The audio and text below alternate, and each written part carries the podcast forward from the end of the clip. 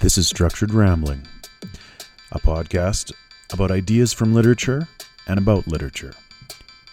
Episodes can focus on a single text or a theme from multiple texts. My name is Paul Sonseby. Welcome.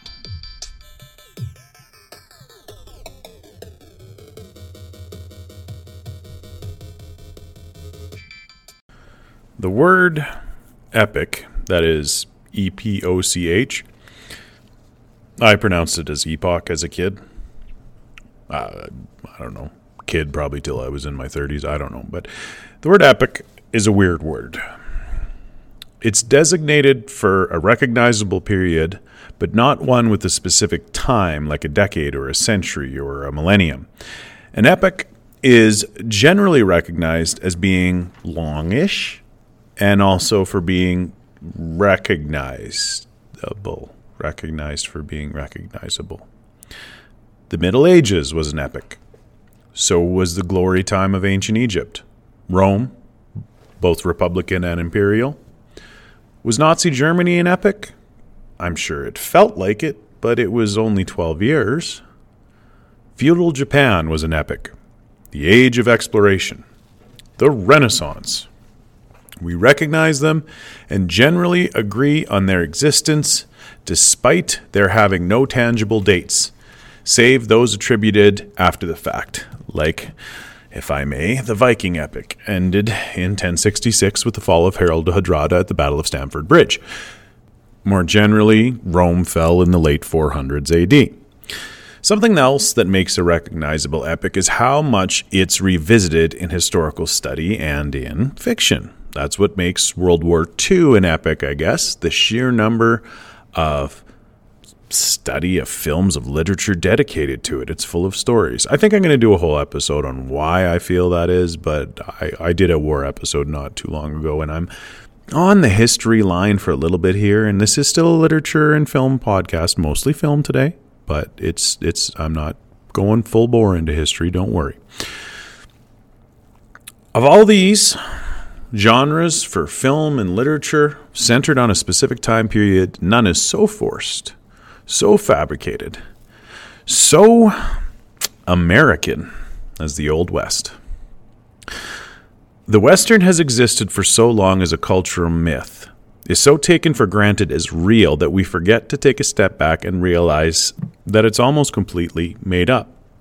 Not totally. No, the violent Daves of the American frontier were a thing. But the Hollywood machine and a century more of acceptance and reverence has ignored just how much this forced American epoch is forced, made up, and incredibly cliche. Now, Westerns are generally set in the late 1800s, usually in some way associated with the period following the U.S. Civil War, and yet they are defined by the mid 20th century, a period where America was rewriting itself as a world superpower and through its storytelling, attempting to establish its myth of self anew. Destiny was being manifested. The days of the American frontier did have some tense moments, especially in the Deep South. There were bandits, cattle rustlers, train robbers, and outlaws, but not behind every bush. The American myth is entrenched in names like Billy the Kid, Jesse James, Butch Cassidy and the Sundance Kid. Sketchy characters, criminals, but they're impossible not to see after their post Hollywoodification. Henry McCarthy would become famous to fake history as Billy the Kid. He, he appears to be a troubled orphan who committed petty crimes and eventually murders. He allegedly killed four people. Four. There may have been more, they, there may have been fewer. But the point is that he killed less people in his entire life than in 20 minutes of either Young Guns film or one of the other 50 Hollywood movies featuring Mr. the Kid, including Bill and Ted's Excellent Adventure. Billy was a criminal, a killer, but he was also an American, and so he, hmm, Jesse James, and all the rest get painted with the Robin Hood brush. Killers become heroes. What is the appeal of the American Western? Like most stories of huge appeal, it's the simplicity. The keys are easy. There's a town with a single street. The law isn't functioning out there. Add a threatened single mother or a prostitute with a heart of gold.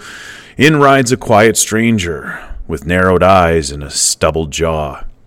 What's important to our hero is key to the American dream. He's gruff, stoic, unemotional, in no way in touch with his inner self, no way in touch with femininity of any kind. He sees everything in a binary scope, and when in doubt, his solution is gun violence. The cowboy without cows, the gunslinger. America personified. I wasn't asked to come here, but me and my gun are going to, you know, we're going to clean this situation up, whether you like it or not. Could easily be the declaration of entering the Middle East. The Western is one of the oldest Hollywood formulas, and in actual fact, when Hollywood was still beginning to build its myth, the Old West, the real place, not the Hollywood myth, was kind of still in existence. But Hollywood would come up with the idea that every second train or stagecoach got robbed, that wild quote unquote Indians were around every corner, and that anyone could call anyone else into the street to be gunned down in a quick draw without facing murder charges. The West is the first historical epoch nearly fully created by fiction. It is so much bigger than the facts that it's almost impossible to tell what is true historically at all. It starts and ends with one name John Wayne. Well, it started before him, but let's face facts John Wayne is the Western. He's the comfort food of American actors. John Wayne is the symbol of the American Western of the mid 20th century. The decades he w- for decades he was held up as the epitome of the man's man, the action hero, and what was he? Contrived, fake. He was an actor, a completely made up persona that came to symbolize a reality. Like Arnold Schwarzenegger and decades later, Wayne represented all that Western movies was the fake, forced, impossible masculinity with no grounding in reality. And at least Arnold Schwarzenegger could make fun of it. In the glory days of the genre in the 1940s and 50s and early 60s, Wayne's heyday, Hollywood demanded that Westerns become a valid historical time period, a valid genre. It's a relatively time, tiny time period in a very specific place, unlike the Middle Ages or even World War II, which at least was a world war. But more than gangster movies or sports movies or cop buddy movies, there is no genre more associated with America, built fi- for and by America, like the Western. For two generations, the Western film followed that simple formula that convinced America that the world that it and the world that it was valid cinema and that it represented some kind of real history. In it, two sides line up, clearly defined as good and bad, and in the end, issues are solved with gun violence, but somehow no blood. In a time where America was in a complex and very bloody war with Japan, it made an ideal distraction. John Wayne and his kind became the most noble of American heroes, and I don't think it's too far of a stretch to say um, the American binary of U.S., that is, us, and them, and its worship of gun culture have their root in the myth told to itself by itself, about itself, the Western. This is my opinion, and it has deeply affected how Americans see history, especially their own. All history is embellished with extravagant, exciting narrative and outright lies. Westerns in television and literature and every other subsequent medium have come to reflect this lie as well, not just film. Only in the late 1960s, when the genre was almost as old as the century itself, did you see the first anti Westerns, or Westerns with a little variety. But there at the same time, they had to compete with the cheap, derivative Italian produced spaghetti Westerns and traditional Westerns. For the most part, fans of the traditional Western only wanted that formula like they had in the old days. It's what made John Wayne the star he was, not because he could act, because you knew exactly what to expect from him. The movies would have clearly defined good and bad guys and the bloodless, excessive violence, with the guy always falling through a railing when he gets shot. Do I sound like I'm harping on John Wayne? I'm sorry. I am. I despise the John Wayne myth.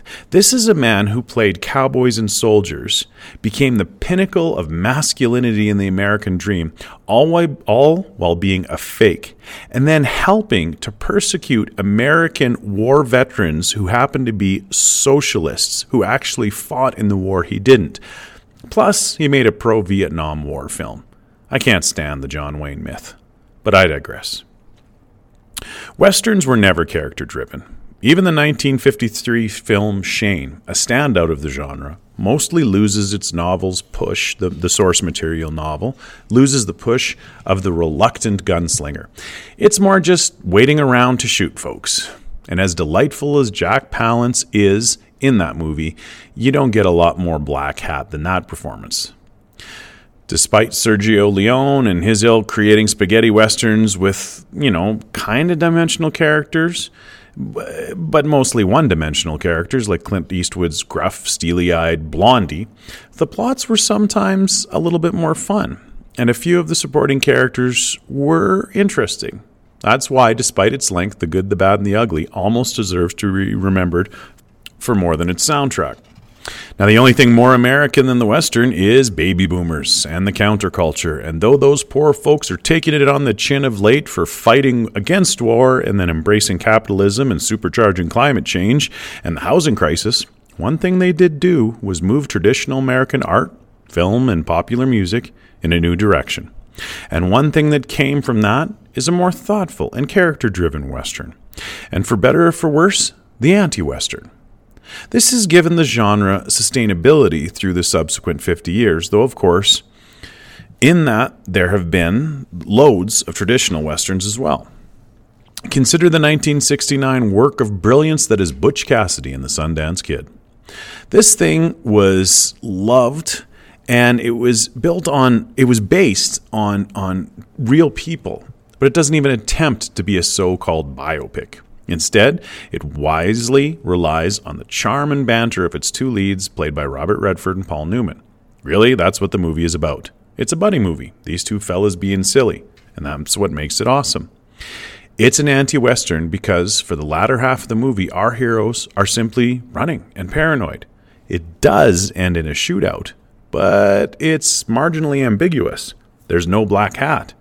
Actually, uh, intentionally, there's a white hat and the ultimate fate of the heroes is clear, but not shown. When I was a kid, I saw Silverado, the Western for the Star Wars generation. Great fun, but looking back on it now, you see how desperate an attempt it is to bring the old style genre back. In the mire of post Vietnam films, you got a lot of that Reagan era saccharin and attempts to bring back the good old days. Silverado is a fun film, with neutered violence, but it sure seems to be a reaction to the anti westerns of the 60s and 70s. Even with Reagan on the throne and Sylvester and Arnold ruling the box office, by the end of the 80s, it was clear that Hollywood couldn't just retract its most sacred and derivative genre. At the end of the 80s, you had the most successful Western of a generation in Dances with Wolves. Now, despite its being helmed by and starring Kevin Costner, who was in Silverado a few years before and would go on to movies like Open Range and the show Yellowstone, making him the king of the modern cowboys, I've always felt that Dances with Wolves, with Wolves is only a Western by a technicality, time and place. It's as much about traditional Hollywood cowboys and quote Indians as Apocalypse Now is about a, is a traditional war film. It took until 1989 for a major film to undo some of the many great wrongs done to North American indigenous by Hollywood. Traditionally, again, quote, Indians were just a savage danger, something to pose a problem and attack wagon trains. Leonard Nimoy played one. Think about that. Some gentler takes in the 1970s, such as Little Big Man and the recognition of Chief, Jan, Chief Dan George, helped, but Dances with Wolves was a whole different level. It presented the Sioux as human, with failings and strengths, with senses of humor and daily strife. Yes, it's a white savior movie, and Costner is a Union soldier turned Sioux ally. He filters the movie for us, but if the movie is a genuine Western, it's maybe the best one ever. A decade and a half later, Costner would do Open Range, a slow burn, stereotypical Western with the big shootout, in which at one point he actually says the words, rustle up some grub.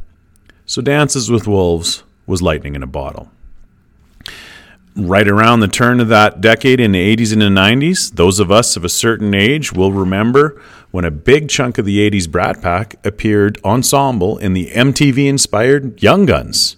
Emilio Estevez played Billy the Kid in a version where, get this, he was just a sadly misunderstood antihero with a heart of gold. All those murders, well, those were genuinely bad folks, so we can basically cheer for him. The sequel made this weird attempt to be historical, building on the first movie that was almost in no way related to it anymore. So the first one ended in a slow motion epic shootout with one liners and a Jack Palance headshot, and the second one just sort of petered out with most of the protagonists dead. And the mystery of did Pat Garrett shoot Billy the Kid in the back or not, all to the slow weeping of electric guitars and Jon Bon Jovi crooning. The Western was made cool for Generation X. The 1990s saw an interesting back and forth between anti and traditional westerns. The big anti was Clint Eastwood's Unforgiven, where he plays a what if Blondie settled down character. Eastwood and Morgan Freeman can convey a lot of pathos as gunslingers past their prime, but of course, it's Gene Hackman who steals the show as a, a humane villain. The shootout ending in an, is more of an anti shootout because it's just a plain old massacre. Hackman would win an Oscar, but then go on to play a typical black hat in the absolutely stupid film The Quick and the Dead, which also had, uh, uh on top of Sharon Stone, uh, uh, Russell Crowe and Leonardo DiCaprio. But man, the only redeeming quality about that movie is it tries to have a Western with a female protagonist but less said the better. Around the time of Unforgiven, Costner did the completely forgettable biopic Wyatt Earp, and within the same year, Kurt Russell did the almost cartoonish Tombstone. Now, I'll admit my own hypocrisy. I have a soft spot for Tombstone. It's a typical derivative Western, but Val Kilmer's take on Doc Holliday delighted me when I was 14, and it delights me now. But it's a silly movie, almost completely devoid of historical accuracy. Again, Doc Holliday kills more people in one scene than he's alleged to have killed in his whole career. Maybe it's just that I saw it the day after touring Old Tucson in Arizona, the movie studios where it was shot, with my grandpa. Maybe that's why. So, this is where we sit now. There are three kinds of westerns being released in the modern era. A third are attempts to bring back the typical humorless, ultra masculine American myth. Films like 310 to Yuma, the remake, um, whatever Kevin Costner is currently doing. Even that not too bad Netflix series, Godless, which did have some great characterization and a few surprises, and uh, women characters who had more than one scene, it still falls into the slow build to a general shootout cliche. The second is the anti hero Western, like uh, News of the World or Hostiles, which sometimes fall into the violent genre, but at least, you know, sort of continue to treat its setting with the same reverence and significance. The West matters. Um, Third, there is the art film genre, such as The Assassination of Jesse James by the coward Robert Ford, um, or quite differently, The Ballad of Buster Scruggs, which they take the genre they accept you know and love, but then turn it sideways. Um, interestingly, The Ballad of Buster Scruggs, the first story in that is a musical starring the wonderful Tim Blake Nelson. He would also do Old Henry, which looked like a good movie, turned out to basically be a retread of Unforgiven, and spoiler, but don't see it, it sucks he's Billy the Kid, anyways. Uh, so, movie 51 featuring Billy the freaking kid. And I checked that old Henry doesn't have a woman in it, not a single female in the movie. That's Western defined. Even the great modern filmmakers feel they have to churn out a Western or two. The Coen brothers did Buster Scruggs, but they also did a remake of True Grit, um, starring a real actor uh, playing uh, the the role that John Wayne actually got an Oscar for, if you can believe that. Even Quentin Tar- Tarantino has done two westerns. The man has only done ten, or is only doing ten films, he says, and two of them, two westerns. The Hollywood genres America has created for itself are the sports film, the war film, the gangster film, and the western. The other three exist in some capacity in other markets, but nothing says American movie like a western. All of these genres are ultra masculine. If female characters even appear, and often in a warm film they do not, they are at best damsels in distress, and at worst chaffed for the hero to sift through, look over, possibly sleep with if he has time.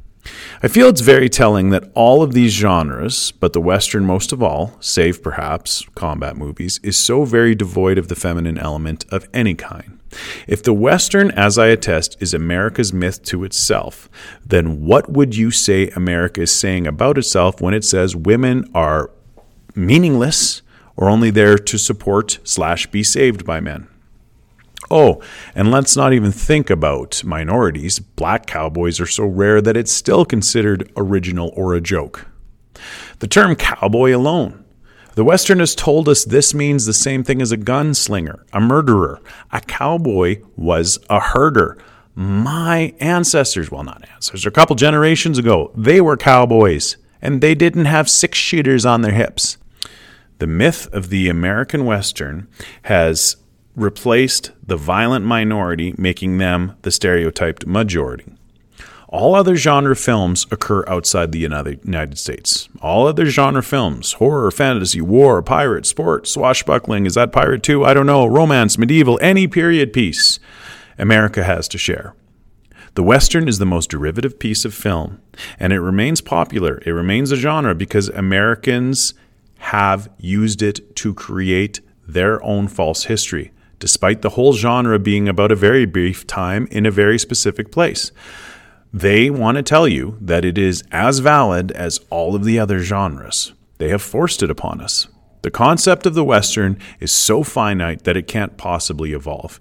Even the art films or the anti films are so caught by the, the kinds of the genre's expressions expectations, I should say, that a Western is just a Western, even when it's trying not to be. It's still in the West, which means chaps, hats, six shooters clinking when you walk. The Western is an insistence by America that a small time and place was a key time in world history worth making art about because America has long been about its own myths. That Western is seen on the same level as Greek or futuristic or Egyptian. It shows how impactful this deceit of myth has become. It has had such an impact that stories of the real West, the settlers, the cowherds, the genuine indigenous, the genuine cowboys and girls, have been all but lost in a forced, heroic fabrication. I want to thank you for listening today. And if you enjoyed my podcast, please feel free to give me a rating and review. Episodes come out at the beginning and middle of pretty much every month. Have a great day.